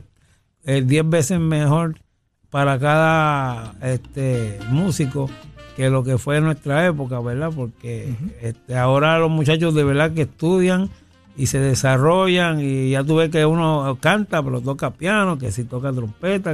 o sea, están, están bien, pero bien, bien, bien instruidos. Yo estoy, eh, bueno, por eso yo estoy en el, en el ambiente todavía, porque mi intención es dejar este, este negocio con oportunidades, porque yo tengo un hijo y entonces yo no puedo dejar este negocio este en quiebra, ¿entiendes? Yo tengo que seguir tratando de que haya un ambiente salsero cuando ya yo no esté, para que mi hijo tenga también donde desarrollar su, su, su gusto por la música y, y sus intereses. Y a la misma vez que lo hago para él, pues lo hago para los demás. Y lo ha hecho muy bien. Pete Periñón es un gran músico, una persona, un joven muy responsable, serio, al igual que tú, muy profesional y también canta un poquito. Ah. Eh, lo, lo he escuchado cantando y eh, Me pasó, el ro- me pasó el rolo, porque eso es lo único que yo no puedo hacer. Oye, porque lo- lo- lo- hay muchos muchachos hoy en día músicos que cantan muy bien también. Así Sí, me que, me emociona Y entre mucho. ellos, eh, Pete Periñón. Me emociona mucho porque eh, tiene feeling, cantó un bolero y eso ni en la ducha yo lo creo. Pero, Oye, eh, Peri, este, luego de haber estado con Andy, también tuviste un tiempo con, con Cheo Feliciano. Me acuerdo que vi, te vi en un show de las 12 y vi a Víctor Manuel cantando con Cheo Feliciano el tema de Yo Soy. Eh, tuviste un tiempo con, con, con Cheo. Sí, es una etapa que muy poca gente se fijó o muy poca gente sabe. Este, nosotros estuvimos acompañando a Cheo de- desde el 1991 hasta el 93. Este, y ahí en- entiendo que pues Luis García regresó a, a hacer todos los trabajos con Cheo, que, que, que era la combinación perfecta, porque lo que Luis hizo para Cheo yo jamás lo iba a poder hacer. Este, Pero, tú Cheo- estabas de director también. Sí, porque Cheo tuvo una época, este, esos dos años fue la época de eh, RMM, Ujú. este, que él hizo uno, uno- unas grabaciones que los arreglos eran de Sello George y de, y de otros músicos de Nueva York, de Isidro Infante y esas personas. O sea, que, que esa época no la, no la dirigió Luis. Este, entonces se me facilitó un poquito más a mí. Este, Aníbal Vázquez en aquella ocasión fue el que me llamó para, para asistir a esa reunión y, y tuve la suerte, tuvimos dos años muy buenos para nosotros porque visité eh, Colombia, Venezuela, eh, Nueva York, de, eh, a ciertos eventos que fueron especiales en ese momento, que yo no había ido nunca, como la Feria de la Cerveza, el primer Festival Latinoamericano de la Música en, en Venezuela, el, el Teresa Carreño, que después Gilberto hizo Ajá, un espectáculo, un- un el primero allí. que cantó allí este fue Cheo, un espectáculo donde el director musical, si se puede decir bien eso, pues fui fui yo y Mira eso fue una experiencia bien bonita, pero nuevamente muy pocas personas saben de esa De esa de época. esa época que tuvimos con él. Este, eh, antes de, de continuar hablando, quiero saludar a Pichi Gaetán, que me escribió por ahí. Pichi Gaetán este, fue el que sustituyó a Gilberto cuando Gilberto se fue con Tomo Olivencia, el grupo que yo tenía eh, juvenil. Este, fue Pichi Gaetán el que cantó con nosotros todo ese tiempito. Eh, muy bien, Pichi, un abrazo. Oye, y entonces Víctor Manuel estaba en ese momento, eh, cuando estaba con Cheo, también estuvo una época, ¿verdad? un Sí. tiempito. Víctor Manuel era corista, cantante de tu orquesta. Sí, sí, no, en ese momento era Víctor y Miguel Méndez. Lo que pasa es, y Josué Rosado, que había entrado ya, porque lo que pasa es que en ese momento, ahí es que empiezan a hacerle los acercamientos a Víctor para convertirlo en solista. En solista, sí. Que lógicamente, como suele suceder, el último que lo supe fui yo. Ah, Pero, pero esa era la etapa donde estaba sucediendo toda esa revolución, este, que le abrió la puerta a Víctor y a, y a otros cantantes en aquel momento. Que son cosas que, como digo yo siempre, pues yo soy un fiel creyente de Dios, que yo siempre pienso que eso ya está escrito para suceder. claro. Que no, no pasa nada. Eh, eh, son oportunidades que le, le nacen a una persona y esa es otra oportunidad para ti también. Lo que pasa es que a veces uno no lo quiere reconocer. Este, siempre, siempre, al principio tú te resientes y, y, y, y piensas que, que, caramba, no debió haber sido así, pero después te das cuenta que así era que tenía que ser. Así era que tenía que ser. Y esa es la parte que yo aprendí. Esa fue lo que me trajo la madurez. Y estoy más contento que el cara de que haya estado en, mi orquesta, que me hayan dado esa oportunidad. Me alegré mucho de conocerlo. Me acuerdo de su papá, que en paz descanse, que, que me, me- una vez me trajo cuando fuimos a, a, a Isabela A Isabela, sí. un pulpo que pescó él para mí, porque sabe que me gustaba mucho el pulpo. O sea, eh, la, la música me ha traído tantas satisfacciones. Este, eh, tal vez no. Hasta el amor ha sido bonito con música. Este, Guardo muy gratos recuerdos de, de, de tantas y tantas personas y, y lo- los ratos difíciles. Porque tú sabes que los músicos a veces tenemos que dormir en el piso del aeropuerto. Eso ha pasado. Este, a veces llegamos al hotel y, y no están las habitaciones y hay que... O sea, hay, hay tantas y tantas cosas cuando se nos va el vuelo. La vez que la Eastern Airlines se fue a la huelga, que, que- que nosotros estábamos haciendo escala y nos dejamos allí, no pudimos llegar al baile de Orlando y, y- y la gente pues este, se enoja contigo. Y, eh, eh, esto es... La, la, la música es una... eh, alguien me dijo que era un maratón campo traviesa, o sea, una carrera con obstáculos. Ah, sí, si tú no carrera. estabas preparado para saltar los obstáculos, tenía que salirte de la carrera. Así es. Y ese fue Willy Rosario y yo lo aprendí bien, Willy, este, y no olvido eso. Un maratón a campo traviesa, nunca se me ha olvidado. Bueno, Peri, se nos acabó el tiempo, pero de verdad te agradezco mucho que hayas estado conmigo. Nos gustaría seguir conversando contigo, pero en otra ocasión Así retomamos eh, esta interesante conversación. Eh, así que háblame de lo nuevo. El tema que vamos a escuchar ahora es Tumba Tumbador, eh, un tema que conocemos de Típica 73, pero tú lo, lo volviste a grabar y ahora con el invitado José Alberto el Canario. Pues mira, esto es una, unos temas que van a formar parte de, un, de, de este proyecto especial que se llama Don Periñón, 45 aniversario, agradecido y afortunado, que es celebrando mi trayectoria este, en esta música con mis amigos, con compañeros. Ustedes van a, no se llama la puertorriqueña porque en esta ocasión no somos todos músicos puertorriqueños, tenemos invitados de Cuba, de Santo Domingo, que es José Alberto. Y esto nos estamos preparando para que suba el 6 de septiembre toda la grabación a las plataformas, salga el CD Y a finales de año, comenzando el 2023, con Dios y la Virgen, va a salir un vinilo que vamos a estar simultáneamente celebrando con el evento que va a ser en el último fin de semana del mes de enero. Y vamos a tener allí pues todos estos cantantes, incluyendo a Andy Montañez, que está en el proyecto, y incluyendo a Joe González, que de paso le doy, le doy un saludo a José Carlos Ribot y a Luis Omar Sanabria, que son los nuevos cantantes de la puertorriqueña. Este, gracias por haber aceptado mi invitación. Este, pues vamos a estar haciendo esto. Saben que este weekend estoy en Morovis, el domingo estoy en Cataño y la semana que viene estamos en las fiestas de Loiza. O sea, la puertorriqueña sigue haciendo ruido. Estamos muy agradecidos de todos estos músicos que han participado durante estos 48 años con esta eh, orquesta y con este humilde servidor. Eh, agradecido de Dios por haberme iluminado esta cabecita con lo poco que sé de música, pero que ha llenado mi corazón.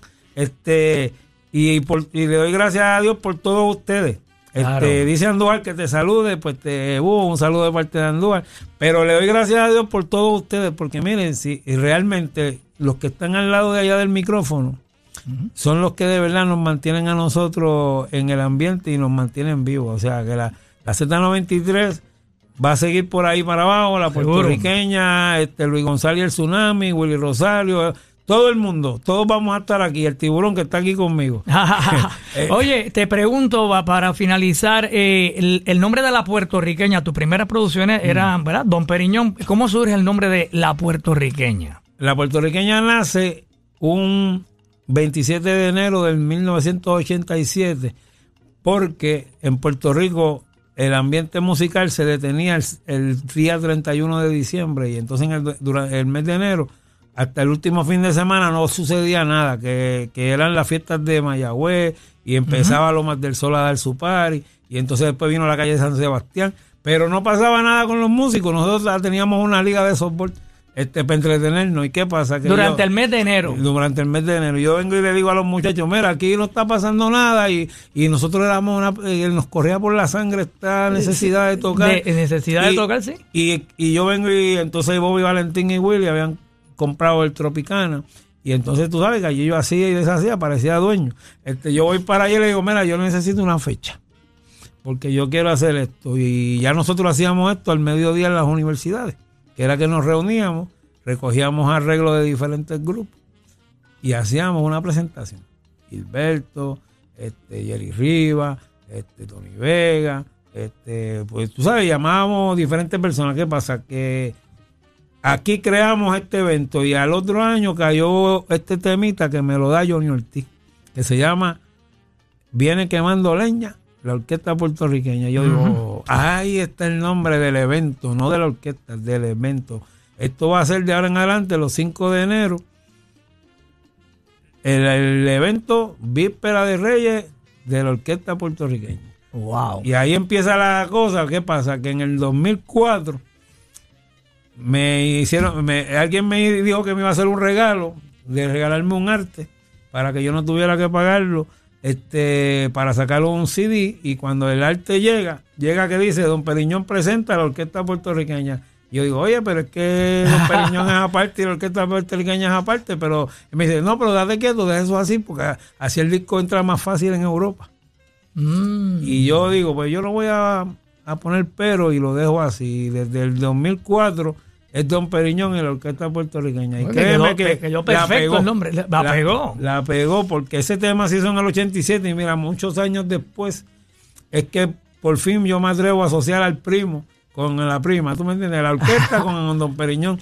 Y nada, somos la misma familia y es el mismo corazón. Y entonces eh, el tema que mandó leña fue el que te dio este el, El pie forzado, ¿verdad? El, el- el título nombre, el el nombre nombre. para la orquesta de Sí. Johnny Ortiz. le dio nombre al evento y muchos años después, pues, digo, le dio nombre a la orquesta porque esto era una reunión que, mira, esto era una reunión que Rafi Torres, si nos está escuchando, eh, de, yo recuerdo que él dejaba, él decía, no, yo tengo un compromiso ese día, Cusi Castillo en paz descanse, se compraba un traje nuevo para ese día. O sea, a- eh, llegó un momento en que todos los que participaban tenían, sentían el compromiso de pararse allí en la celebración de la orquesta puertorriqueña. O sea, El 5 de enero. 5 de enero, que es el cumpleaños del búho, que si Dios permite el próximo año vamos a retomar todas estas celebraciones. Seguro. Pero es importante este, que si me está escuchando, Moncho Arriaga, que, que ha sido mi, mi socio por un montón de estos últimos 35 años celebrando el 5 de enero, pues hemos tenido fe siempre en el proyecto. Esperamos que ahora en el 2023, pues esos- los bailadores vuelvan nuevamente a- la, claro. a la sala a celebrar con nosotros. Pero esperen el CD, el LP y la celebración de los 45 años, porque lo que hace importante la celebración no es que yo celebro 45 años, es el poder reunirnos entre tantos músicos y amigos con el pueblo que siempre nos ha apreciado y que nosotros respetamos. Claro que sí, claro que sí. Oye, tú sabes que ya que mencionaste el Tropicana, el Tropicana es un salón de baile que estaba en la avenida Chardón. Chardón, eh, y entonces eh, se llamaba los años 40, después fue el Tropicana. Y después los años Y 2000. después los años 2000. Y entonces ahí era que, ahí fue que comenzó la, la puertorriqueña, el maestro de ceremonia era don Aníbal Vázquez, eh, fue el primer maestro de Fue ceremonia. Eh, cuando él fallece, pues eh, me invitan a mí a ser el maestro de ceremonia estuve durante varios años De- allí. Desde antes del fallecer, ya tú Ya eras. yo estaba con él allí, Ya, ya sí. tú eras parte de la presentación y tú lo presentabas a él. Yo lo presentaba a él. Yo me acuerdo de eso siempre. Sí, señor. Y entonces, eh, cuando él pues ya no estaba, tengo el honor de ser el maestro de ceremonia. Y después del, del San Juan Chateau o del Tropicana, se hizo en el Hotel San Juan, ¿te acuerdas? En Lo hicimos, lo hicimos en, en el Copacabana del Indio Sierra. El Copacabana en De- la 65. Después de los Infantería. años 2000, después San Juan Chato y después entonces fuimos al Hotel San Juan. Cuando empezó el, el, el San Juan Chato se convirtió en San Juan Reggae. Ajá. Nosotros, para, para no confundir a los salseros con los reggaetoneros, pues dejamos el San Juan eh, Reggae para que el reggaetón comenzara, que ahí es que comenzó, y nosotros nos fuimos al Hotel San Juan. Exacto. Y tuvimos un año también en el Habana Club. Una vez lo hicimos en el Habana, en el Habana. Club Sí, allá. señor. Bueno, muchas historias lindas, de verdad que sí, y de verdad que queremos volver. Eh, vamos a estar el 5 de enero del próximo año, si Dios permite. Si Dios lo permite, vamos a estar nosotros y ustedes, los que nos están escuchando. Y los que están afuera, saca, saca boletos de avión. Seguro. No, y entonces la cuestión es que yo estoy trabajando de animador durante varios años y yo cumplí años, pero yo no le había dicho a nadie que yo cumplía Eso es años esa noche. Y una vez se lo comenté a alguien, mira, yo cumplo años hoy dentro de una hora. Eh, pero ¿cómo hubo? yo cumplo el 6 de enero. Y yo, pues, Búho, pues tú no habías dicho que tu cumpleaños, ahora podemos hacer doble celebración, la puertorriqueña y el cumpleaños tuyo, chico, para el Import- año que viene. es Y así se quedó. es importante. y entonces, bueno, pues lo demás es historia. Vamos a escuchar el tema Quemando Leña, que aquí sonó, yo creo que fue lo primero que sonó tuyo de Z, en Z93. Eh, y lo sonamos en Navidades, porque sonaba, eh, su- suena como a Navidad. Sí, porque, porque Pe- Pedro, en paz descanse, siempre eh, eh, eh, tenía un oído tísico y, y él oyó el 4 y dijo, esto es para Navidad. Y lo dejó siempre programado Sí, en Navidad. Después sí, lo sí, sacamos y lo, incluimos en la programación, pero eh, aquí sonó siempre en la Navidad. Bueno, gracias. Eh, y ahorita vamos a escuchar el Tumba Tumbador, nueva versión de Periñón con Canario, luego de la pausa, pero gracias una vez más. Gracias a todos ustedes y recuerden que Músicos de Oro no se lo pierdan todos los martes, que yo no me lo pierdo tampoco. Y recuerden que esta entrevista quedó grabada y ya esta tarde, esta noche la pueden escuchar en el postcat del Búho en la música app.